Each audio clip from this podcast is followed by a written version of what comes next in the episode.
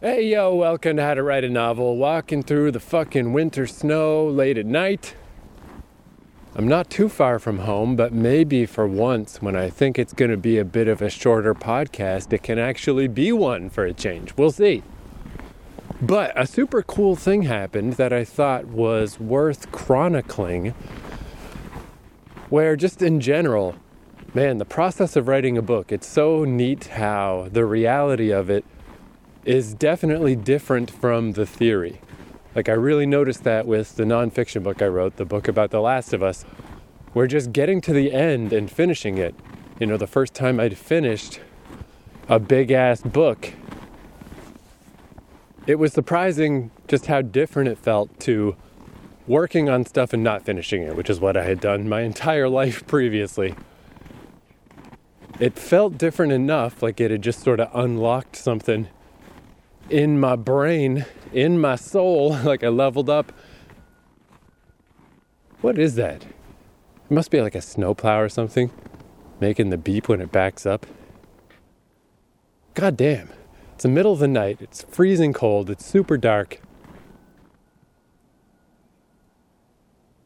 And I still can't escape random beeps. Frig off, man! Well, anyway, I felt like it leveled me up to a point that I started this podcast, you know? It's like, all right, I did it once. Now that I'm writing a fiction novel, I felt like I wouldn't have done a podcast about how to write a novel if I hadn't written that nonfiction book. Man, that's fucking. What the fuck is that? That is fucking annoying. I mean, I get that we got snow, right? Like Maybe you gotta plow the snow, but it's like, it's fucking midnight. is this the time? People are sleeping and shit. What the fuck is that? It's annoying me a lot. In fact, I'm not gonna do this. Fuck this. Fuck this and fuck everything. I'll get back to this some other time.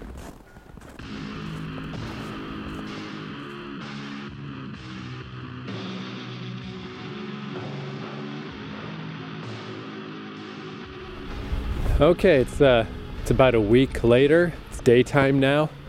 I guess I could have just cut that part, but I don't know. I thought it was slightly, slightly funny. So, uh, had a big bunch of snowfall yesterday. There's nobody out here in the woods.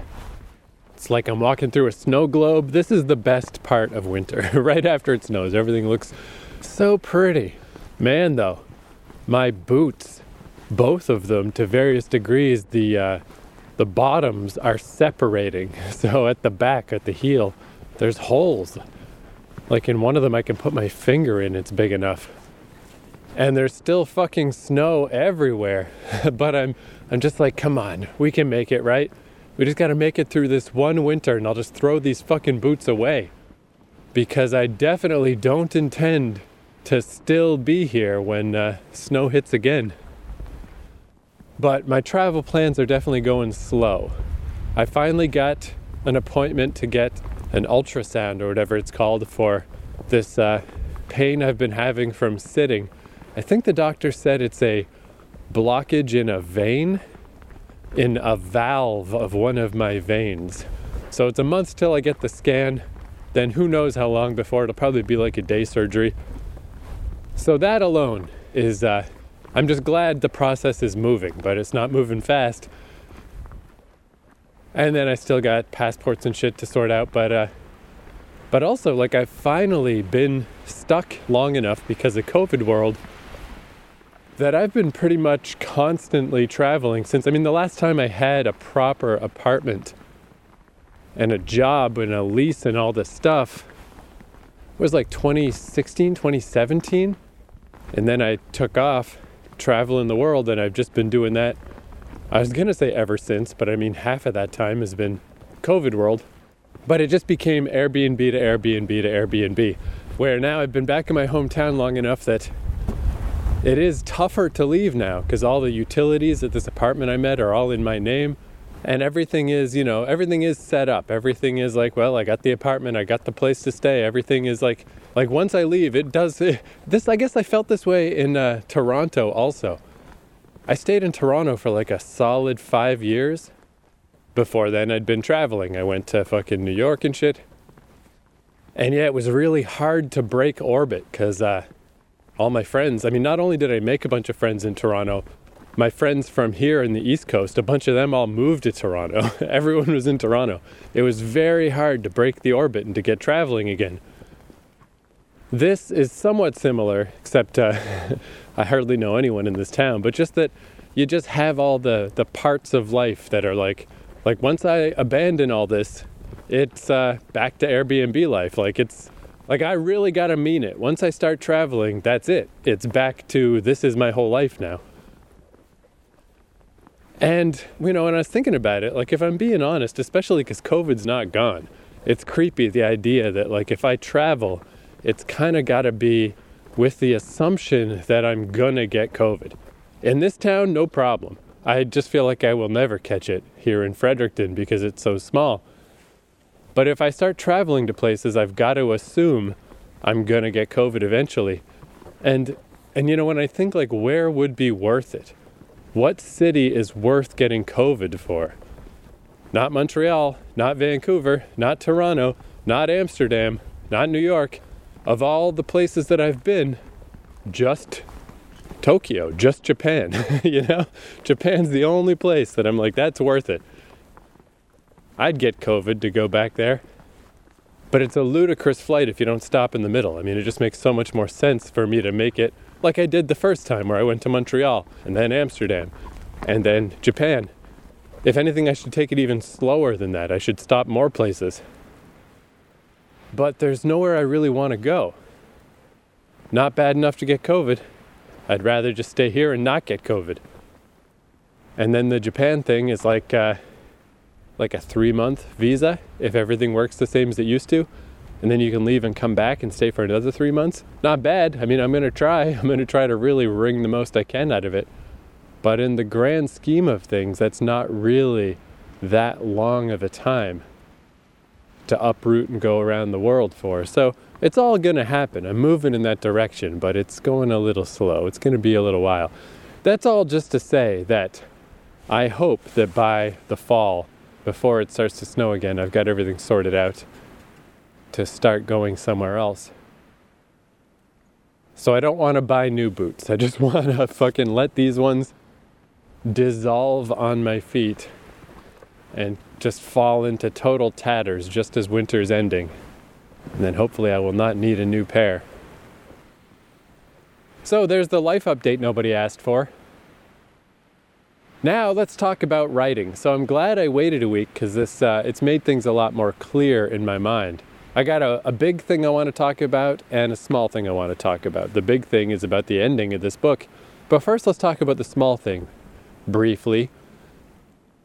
Because this is just something I stumbled upon the other day where I was at a thrift store and I saw a book for like three bucks and I'm like, oh, that looks interesting. Let me just grab this book, give it a try. And uh, it didn't didn't stick with me, but I wasn't really expecting it to. It's just like, ah, this just looks kind of cool. Let's give it a shot. And you never know when a, a random idea is going to hit you.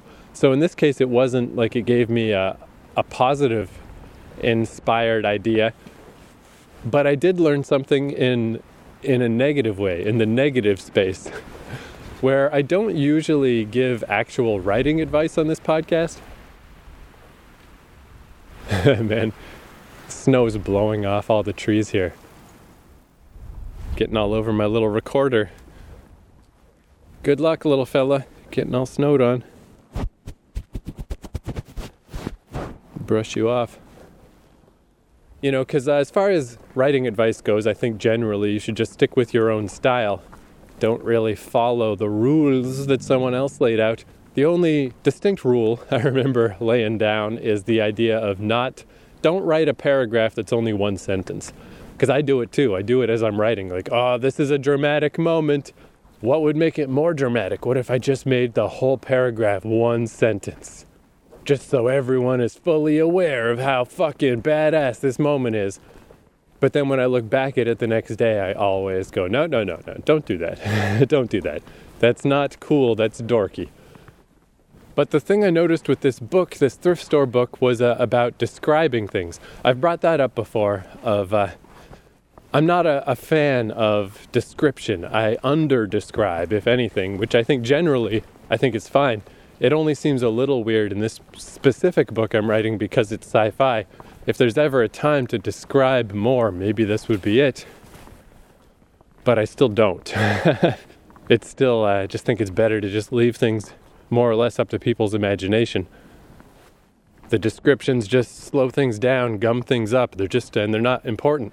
But what I realized with this book, because I was reading this thing, I read the, uh, the introduction, like the prologue, and I got halfway through chapter one, and I was just like, no, I'm definitely not feeling this. So this isn't, this thing I'm going to mention is not why I stopped reading.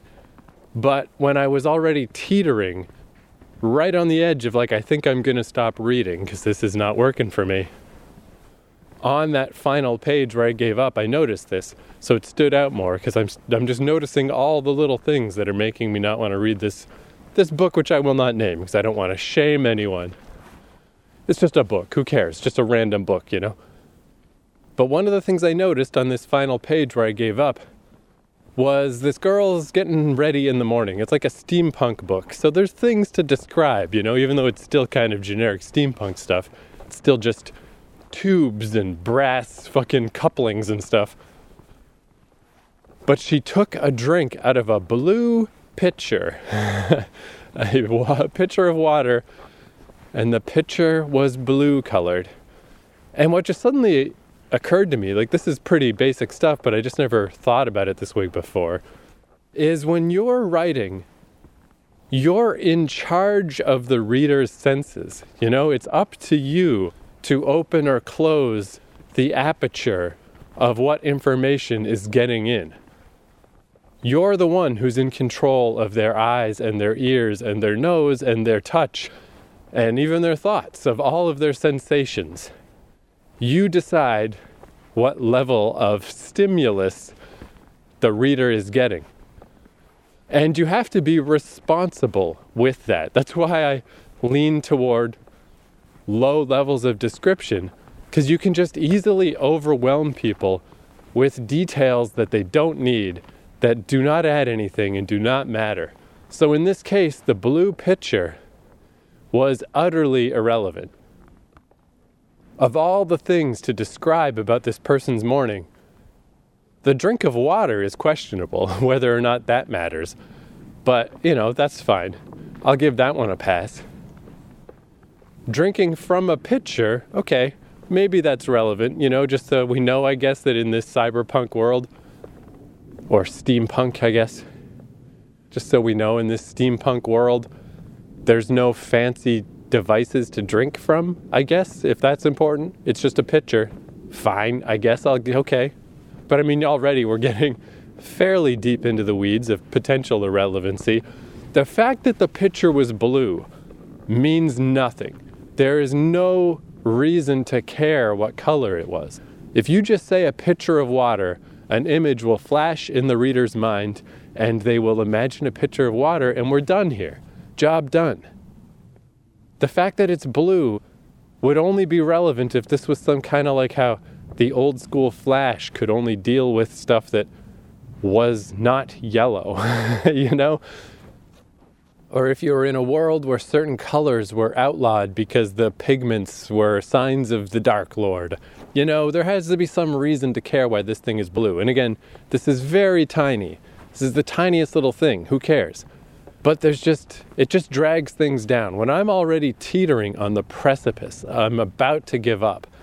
I'm already feeling like i'm not necessarily in good hands that my guide is not guiding me appropriately. The aperture is wide open. My senses are being flooded with everything that doesn't matter. Don't tell me it's a blue picture. Do not do that. I don't care no one cares. The person in the story didn't care. The person who made the picture doesn't care that it's blue. It doesn't matter on any fucking level that that picture is blue. So I just think that's a good example to keep in mind. Like when you're deciding what stimuli is coming through the gate, is coming into the mind of the reader. Maybe if you're, I don't know, like if you need a, a baseline is this important or is this not important? I just feel like that's an okay one. Just think blue picture. Am I writing a blue picture right now? Because if I am, stop it.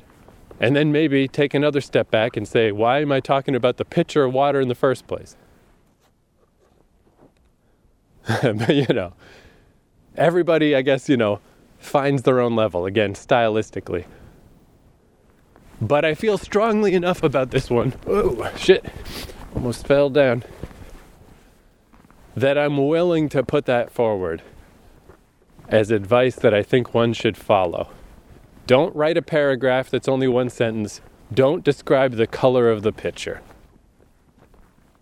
what are we, 150 episodes in or something? And I've said, I've taught two rules about how to write a novel. and I guess try to write every day. There you go. There you go. There's this whole podcast wrapped up in a nutshell. Fuck, this is getting. This is tricky because there's all this new snow that just fell. I'm going downhill at this point, but I can't see where there's ice underneath the new snow. And I do have like some trekking poles, but I can't use them while I'm holding this recorder. So you might hear me fall down. Bonus comedy potentially on its way. All right, so that's the little thing. The big thing I wanted to talk about is the ending of this book because this was quite it was quite shocking to me, but as I think about it, it makes a lot of sense. So I always talk about how I think you should have an ending in mind. I don't think you should just wing it and hope that your story comes together. So I had the ending in mind for this story right away. If you recall, episode one of this podcast, so there was an episode zero, then episode one was the first time I played Song of the Day at the end of the episode, and I played Field on Fire by Nine Inch Nails. And I said, This is the song that I've been using as my guiding light of where I'm trying to get to in this story. Where the basic big beats of this story are this alien girl's planet explodes, but she's not on the surface, so she survives.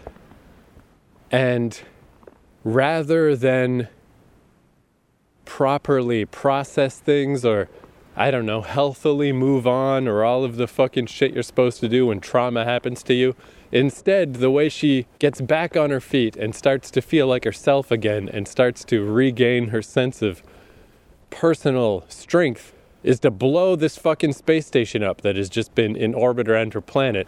Particularly, she might have blown it up anyway, but when she finds out that the whole reason it was there is because they knew this catastrophe was coming and they didn't tell anybody, they just were like, oh, let's just observe. Hey, we're not doing anything wrong, we just were observing. So she's like, uh, I'm gonna blow you up, you pieces of shit. But really, the main idea was just that, I don't know, maybe it's like, uh, I'm just kind of again following my sort of uh, inclinations. I'm not trying to overthink it too much. I just want to go with what feels like the emotional reality of this character. But maybe this is some kind of like I'm like rebelling against self-help culture a bit. Cuz I'm always interested in personal development and of trying to, you know, be better today than you were yesterday, that type of shit. But I've also noticed over the years that, man, it's hard and it just doesn't work a lot of times. And sometimes you can be years and years down the road and it's like, is this, did this really work? Is this really getting me anywhere? Am I just going to relapse again? Maybe we're not all meant Maybe we're not all meant to be these perfect self actualized beings. Maybe it's a lot messier being a fucking conscious fucking animal and maybe it's okay to fucking burn diesel. Maybe it's okay to just spew smoke out behind you. Maybe it's okay to just fuck shit up as a way to progress. Maybe everything doesn't have to be perfect. So I would listen to that song, which is just like bam, bam, bam, bam, bam, bam, bam, bam. I'm going back. Of course I am as if I ever had a choice. Bah, bah, bah, bah, bah, bah, bah, bah, bah, bah. just listen to that song and just imagine her with the fucking scenery exploding behind her, these like green explosions, because it's all based on spore technology. And this is our power shot, you know, just like slow mo I'm the baddest motherfucker. I'm tired of fucking feeling like life has me under its thumb. I'm gonna fuck shit up. and maybe it's the wrong thing to do, and maybe I'm a bad person, but I gotta do something to not feel like I've been feeling anymore. So that was kind of my guiding light of where I thought I was trying to get to. And along with that, since there's really only two characters in this story, there's Sarat the Rhino Girl who blows everything up, but there's Quaylum the Jellyfish Boy who lives on this station, who is basically just the only person who tried to talk to this this crazy trauma rattled fucking orphan slash refugee, whatever. But I didn't really think about him too hard in these, like, because I mean, I can't overstate how many times I thought through both the first and the last chapter of this story over and over and over, hundreds of times each. I had every little moment figured out. Like, I thought this was going to be the easiest chapter ever because I had so many notes and I just visualized it so many times. But as I was visualizing it, basically, my idea was as I mean, just the rough rough idea of it is on her way out of the station, everyone's being evacuated. Sarat meets up with Quaylum the jellyfish boy for a final time, and she's just awful. She's just the worst. And I guess my thought was like all of my thinking was about her and how she would feel. And he kind of didn't do anything. He's just like the sounding board. He's just the guy standing there gobsmacked, shocked that this person he had been trying to sort of be friends with could be this fucking awful and this like evil or whatever. And I didn't really think of his side much beyond that because I didn't really think of his character much at all. The whole story was about her he only developed through the writing of the story. So, way back years ago when I started this, my idea of him and where he was going to be at the end of this story was super underdeveloped, not developed at all. So, I don't think that was like a failing that I didn't have his place in the ending figured out. I mean, how could I? But he really was just kind of, he's just there to observe, just there to bear witness to the fire in the eyes of Sarat the Rhino Girl as she blows everything up. So here I am at the last chapter, all these years later. I'm finally there. I got all my notes, I lay them all out. I start working my way through this chapter. And it starts out, everything's going fine. Then she bumps into Quaylum the Jellyfish Boy. And right away, now that I'm there, now that I'm actually fully in this moment, all of my mental faculties when they're not busy contemplating a blue picture, are thinking about this moment now. And I realized what a blank canvas he is in this scene. That like this is the final time they're ever going to meet. This is the end of the story.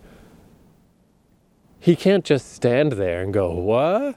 What? What happening? What's going on?" You know, it's just like it would be ridiculous.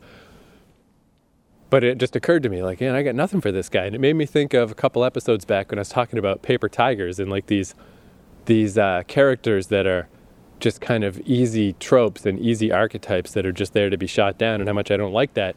This isn't as bad as that, maybe, but it's definitely in the same ballpark. Someone who's just there to be talked to, you know, someone who's just there to absorb what the other person wants to do or say that's just like that's uh, that's a pretty lame character. And it'd be one thing if I just threw in some side character that does that. That wouldn't be great either. But the whole book has been about just these two people. This is such a disservice to him.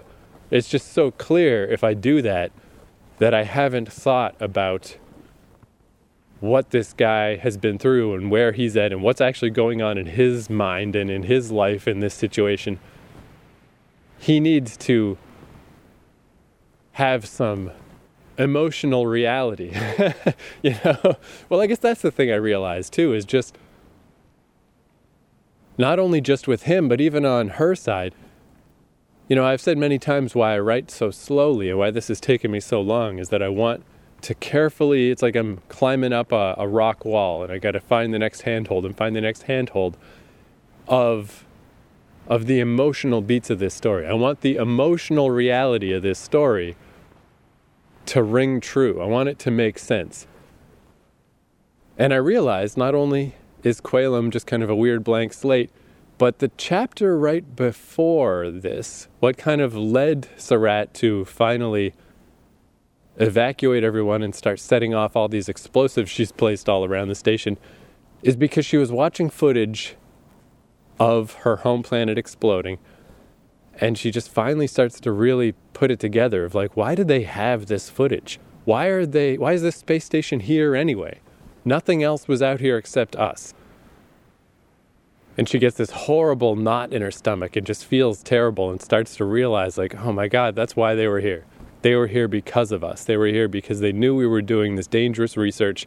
They knew there was, if they waited long enough, there was a good chance they would get to see a planet just implode because its core gets pulled out into a different fucking dimension and just and everyone could die. Wow, the data. just imagine the data. And when she realizes that, it's not anger like I thought it would be. I realized in that moment as I was writing the previous chapter, it's just, I mean, how do you even describe that? You know, how do you even describe sadness is too, too, uh, soft a term.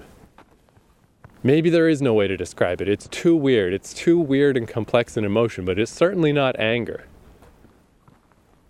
It's more, I guess, that she just couldn't contain herself anymore. It's like she's had her finger on the button for ages now. Everything has been set up in this weird balance of like, I've secretly taken control of this station. I've got explosives everywhere, but I haven't done anything with it because I still don't know what's happening in my life and what where I'm supposed to go from here or what that would even mean.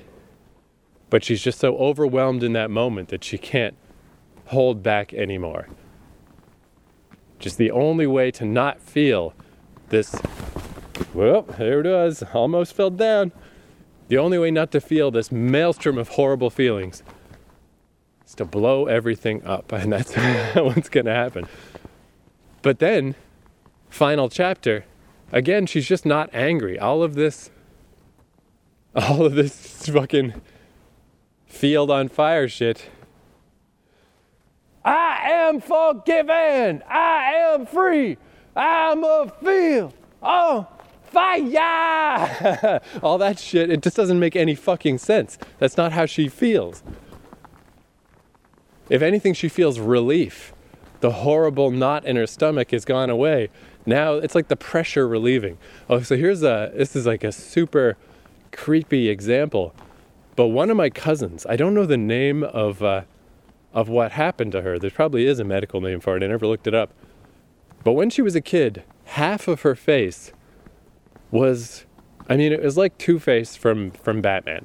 Like half of her face was like a big it just looked like a gigantic scab all over half of her head.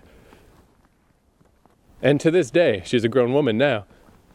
It's cleared up a lot, but half of her face kind of looks like she's she had been burned kind of. But when she was a kid, it just was like just like a giant scab all over half of her her face. And I remember a little story my aunt told me that she would cry a lot when she was little, but sometimes like this this big red I mean it's like like the biggest birthmark in the world. It would bleed. It would start bleeding. But because that was alleviating the pressure in her head, she would stop crying. she would be a happy baby while her face was bleeding. It's like, wow, that's uh, that's wow. so that's kind of what I was thinking about is like now that everyone's evacuating this station and she can just feel the panic emanating from everyone and everything is about to explode and be destroyed, now she's feeling good. she feels way better. you know, the pressure is alleviated. So she meets up with Quaylam, and rather than, because I, I kept visualizing this thing, there's this scene from the Scott Pilgrim movie when Scott Pilgrim is fighting Evil Ex number three, Todd the bass player and Todd's a psychic vegan. and there's a part where it's like a side view of the two of them. Todd goes over to Scott and lifts him up with his psychic powers, lifts him into the air. It's my favorite shot in the whole movie. It's so beautiful. And I always thought if I ever made a movie of this explode story, I would steal that exact shot. I would do it as a perfect recreation. Except in this case, it would be Surratt picking up Quaylam and his jellyfish tentacles wrapping around her arm and stinging her, like involuntarily. And that was kind of the the idea for the two of them that she would be this imperious like warlord like picking him up and he would be the terrified townsfolk you know but then i got to this moment and yeah just realized like that's not how either of them really feel at this point because this was just my conception years ago of how this thing would end now that i've been writing this story for so long and I've gotten to know these two characters so well. She definitely doesn't feel like that. She does not feel bombastic. And I'm like, wow, that's so weird. Like this song that I kind of based this whole story on wouldn't even make it anymore. If this were a movie, this song is no longer in the playlist. That's pretty weird. I didn't expect that. But yeah, I was just sitting in this coffee shop. I've learned, because again, I was saying how uh, this pain from the blockage in my blood valve happens when I'm sitting. But if I sit halfway off of a chair, so my left leg is not bent, it's just straight, the pain doesn't build up as much. See, this is why I definitely can't travel till I get this shit fixed. Like, what the fuck? But anyway, I was sitting in this coffee shop, just, you know, staring into space, like, okay, what's going on here? And I guess when I realized just just even the, the realization that things had to change, not even figuring out how they were gonna change, but just realizing that this whole ending wasn't gonna work anymore. And, and except that's the thing, I still think you should have an ending before you start because the actual events of the ending are still the same. She's leaving the exploding station, she meets Quaylam, they have their final whatevers goodbyes are the wrong word, but then she goes up to rendezvous with her people. Everybody watches the space station fucking explode. The end. Those basic beats are all the same. What isn't the same is the feeling between the two main characters on in their last conversation which to me is the most important thing. Like the emotional reality of a story is so much more important to me than the plot. You know, I just plot I could give a fuck. I haven't I, when's the last time a plot was ever interesting enough to for anyone to care about? I don't know. For me, it's been a long fucking time and I don't think those days are ever coming back. So the emotional reality of these characters is the only thing I care about. And it was just such a weird feeling to just be sitting there gawkily staring into space, and it's like everything was just melting. I was like, holy fuck, that is so weird. For like five years now, I've been visualizing the end of this story over and over and over. Every time I listened to that song, it would be the Field on Fire song.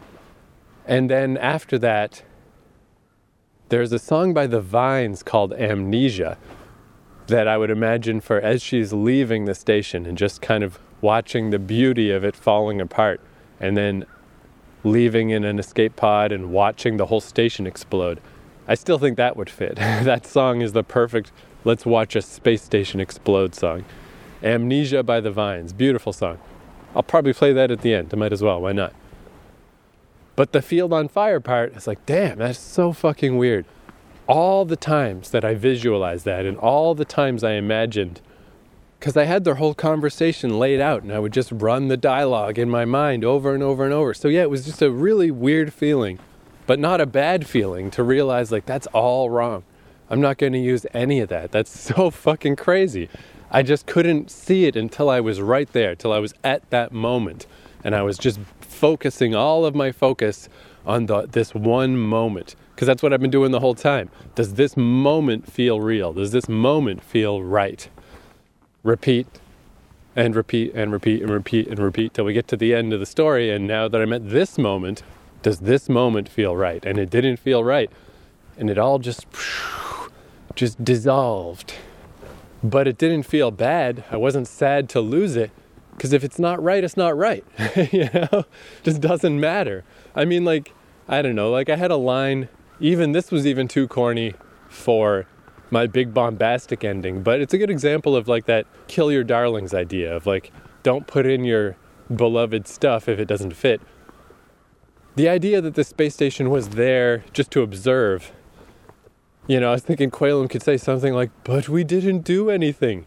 And she could reply, that's right. You didn't do anything.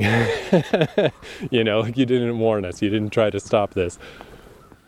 Even in my bombastic ending, I was like, that's too dumb. That's what I re- would have written if I was 13 and it would have been sweet. But as an adult, no, no, too dumb. So I took it down a level from there. But even then, I had like, I had this wild idea of like, how Surratt could be really, really mean, like really make her just an asshole at the end. Where she had this whole elaborate, basically just, I don't know, there's no need to get into all the details, but this way to kind of blackmail Quaylam the jellyfish boy into not going back to his home planet. She wanted to kind of like strong arm him and force him into going off on an adventure by threatening his whole fucking way of life. It's a whole. It was like insane. It was just. It was stupid. so. So yeah, I realized none of this makes sense. This is all crazy shit that I came up with ages ago. So I had to dwell in that moment and be like, okay, what is the actual feeling here? What is the feeling between them? And what I realized, rather than this weird thing of Surratt the fucking reborn warlord. I mean, this is just like a 16 year old kid, uh, essentially, the alien version of it, of that. She's from a weird rhino race that is kind of uh, impulsive and uh, prone to. See, that's a, it's a side thing, but also I have specific ideas about how anger should work because uh, I come from a very easily frustrated line of people. And I always think of like that thing you see in like gritty comic books or bad mature cartoons and stuff where people are always baring their teeth, gritting their teeth all the time. And it's so dumb. I hate that so much because that's not what an angry person does. An angry person does not growl and grit and look at my teeth. An angry person is always trying not to be angry.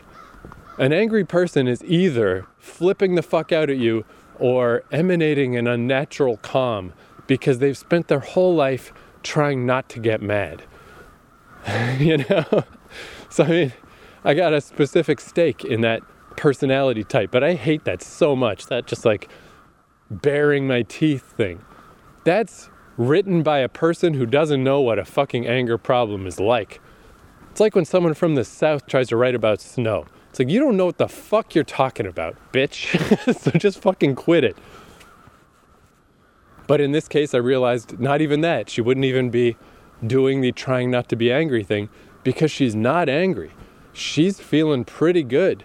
She's happy to be blowing up this space station. you know, this is her head bleeding and alleviating the pressure. That's what's happening right now. Whereas Quaylam, Quaylam's lived his whole life on this space station, and now he's to have to leave.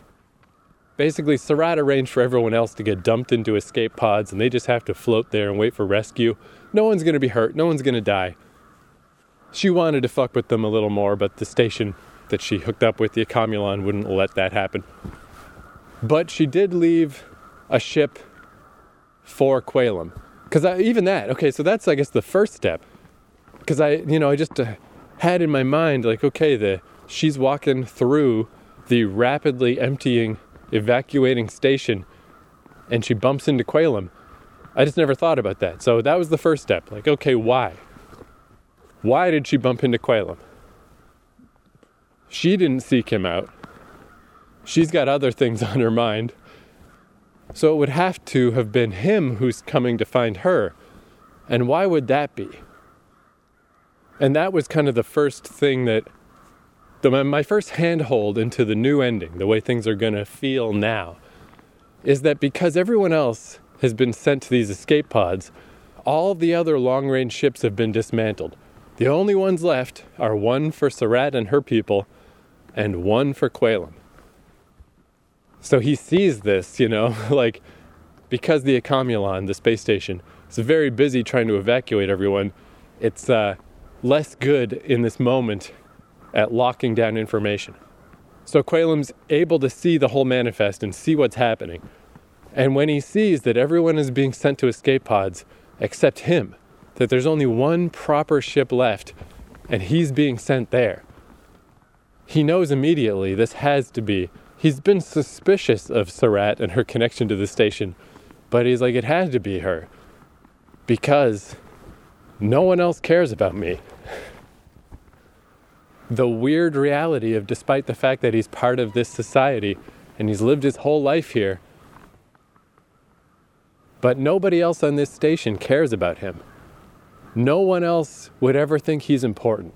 No one else would ever arrange for him. It, it wouldn't make any sense for him to be the one person that gets this, this fucking long range ship. The only person who would arrange this would be her. Despite the fact that they've basically been arguing and not understanding each other for this entire book, even just the fact that they've been in communication it's just in in in this weird way. You know he's just a cog in this machine. Nobody cares about him except her. So already this is way better than just whatever weird bombastic insane nonsense i had planned out before. Already this is like well at least this is this is something you know? It's like maybe this is the the point of this story more than what I thought the point of this story was. Because she doesn't even realize this until that moment, until he says to her, like, I knew it had to be you because everyone else is going to the pods, I'm going to the ship. Nobody else would do that except you. So instead of her being, like I said, all angry and imperious and shit, instead i realized she would this would embarrass her. She would like blush. She would have to look away like oh fuck. I didn't realize i was opening myself up like that. I was by not just tossing Quaylam in a fucking generic escape pod with everyone else by giving him this ship by giving him this present that no one else got she's like admitting she's showing that she cares, you know, which she did not intend to do and didn't even necessarily know that she felt that way or that she was doing that. She just didn't think about it. But in that moment, she can't deny it and she's embarrassed. So it just really 180'd things. Instead of, I'm the big bad destroying fucking rhino girl, it's like, oh, fuck. I've tipped my hand a little bit that despite the fact that I'm blowing up this guy's whole space station and his whole way of life and really fucking up his day and everyone else here, but in my own weird, fucked up way, I'm showing that I care about this guy. And I didn't mean to do that. So she's kind of thrown off and she's kind of embarrassed. And then from there, I've been working all week on what is the conversation they're going to have. And I won't get into all that right now. but I realized I could even put in the thing, my old notes about how she was going to try to fucking literally blackmail him and force him into going off and having an adventure in space. She could still bring that up, but she could say, like, you know, I had this weird, these weird fantasies, these weird thoughts, just like when I'm lying in bed at night trying to fall asleep just thinking about this weird shit I could do to you. And now that we're here, I'm just embarrassed about it. I'm embarrassed that I felt like that. And yeah, just I find this so interesting because, again, like I was saying, the actual plot points are all the same. She's still just meeting with Quaylam, then they go their separate ways the actual ending, in a way, is the same, but the emotional content of the ending is the opposite. It's upside down, but it's so much better. I mean, even just talking about it, I feel something where whatever I felt before was just bam, bam, bum, bam, bam, bam, bam. Which what is that? I don't know. It's a cool song. you know what is that? It's a bit of a weird place to spend all these years writing a novel just to get to that, right? It's a little thin. But again, I still think it's good to have the ending, have the thing in mind, because the nuts and bolts of the ending are still the same. But yeah, once I get here and the emotional core of it is completely different, it's like, wow, that's so, it's so neat, it's so cool. I did not expect that to happen, but I'm so much happier with how things are now. And yeah, it's, it's been going slow all week, just one more little piece, one more little piece just really trying to, I mean, I'm still just writing it out in point form. I got a long ways to go on this chapter, but it's almost there. It's 80, 90% there, just little bits here and there. And I came up with all these little small details and little things. And I've really been delving more into like how would Quaylam feel in this moment? And really he's just he's just afraid. He's very scared because he's never been off this station. And now he's got this ship he could just hang out with the other refugees and wait to be rescued. He could go back to his home planet. But also, basically, I'm going to have Surratt say, like, this was my weird plan to try to force you to go off and have, have an adventure. And again, I'm embarrassed and I'm, I'm like sorry that I was even thinking about that because it's so fucked up. But you could still do that, you know, like instead of trying to push it, now it's just like a suggestion, like, hey man, this could be your chance in a way it might be easier because how are you going to explain why you have a ship and no one else does? You'd have some splaining to do. Whereas if you just take off, like all the ship manifests are gone, the station has not sent off updated records in a long time, no one knows who was there and who wasn't. They're not even going to know you're gone. But yeah, basically, basically, instead of the Imperious Warlord ending, how it's turned out, how the actual feeling is now between these characters is it's like it's like a sleepover. it's either the last sleepover before the apocalypse or maybe like the first sleepover after the apocalypse happened. you know? It's like everything is crazy, everything's falling apart, but between these two characters it's just this quiet more or less comfortable meeting there's another weird uh, like angle I thought of where you know where she's feeling quite good about things where he's not only scared he's also looking for a way to stop this but he's realizing that it's not just her it's like her and the space station together that the Accomulon that runs their station I mean it's it's very evident that it is a huge part of this plan and it wants out and it's going to leave no matter what that this is way out of Quaylam's hands at this point. There's nothing he can do to stop this. There'd be no point. The station itself wants to fucking get out of here.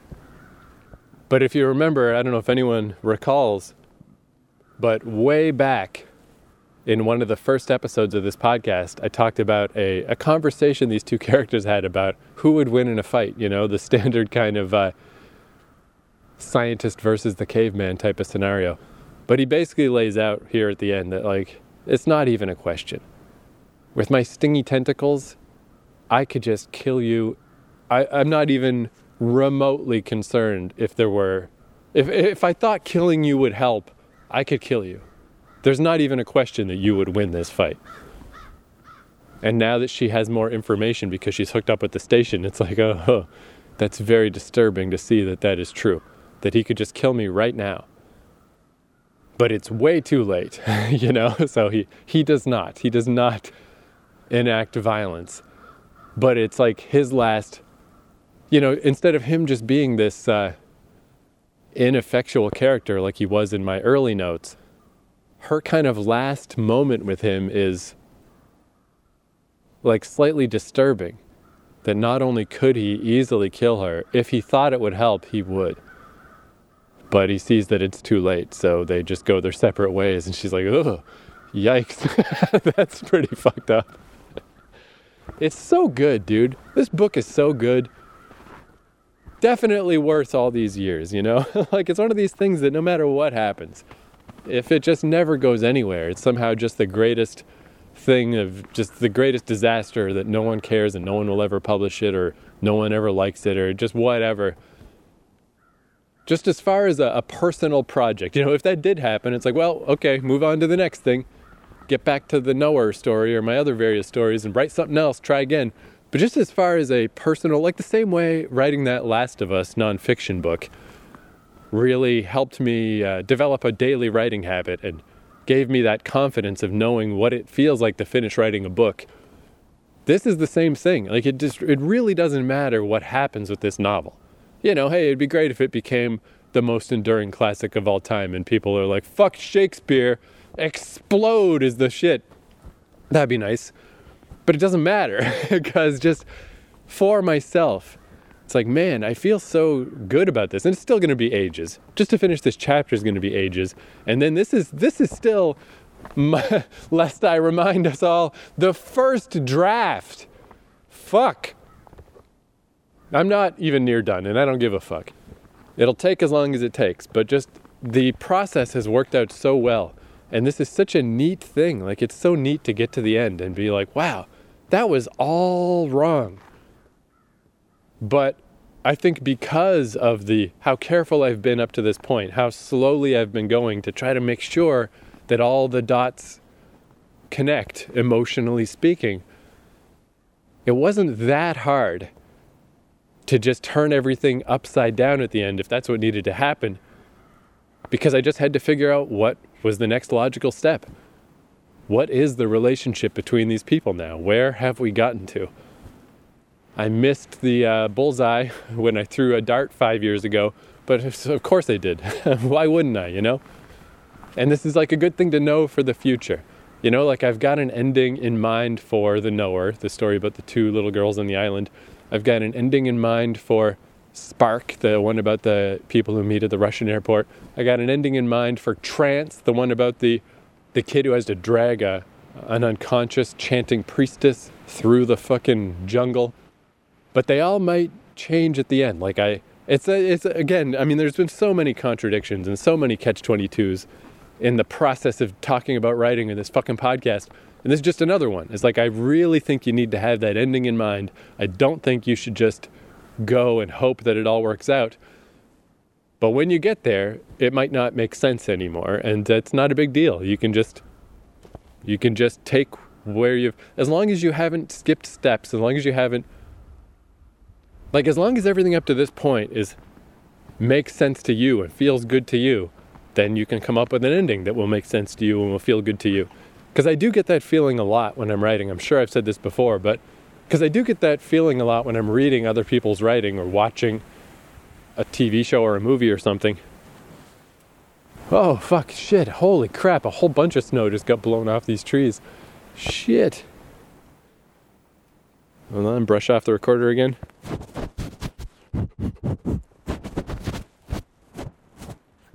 But I get this sense that people are writing stuff that they think someone else will care about. You know, it's like, ah, I don't know, this is like following the rules of drama or something, or I'm just following what I've seen other people do, or, you know, probably someone will care about this, right? I got to assume someone else will care about this. But you don't get the feeling that the person who wrote it cares. And it's palpable. Really, all you got to do is just make sure that in each moment, each little beat to beat to beat to beat of the story that you care. That's all. It's not easy to do. It's a very slow process. You really got to ruminate. But it's just if you feel like this is, doesn't feel right, I don't think I care about this. just keep thinking about it till you get to the the version that you care about. And that's it, man.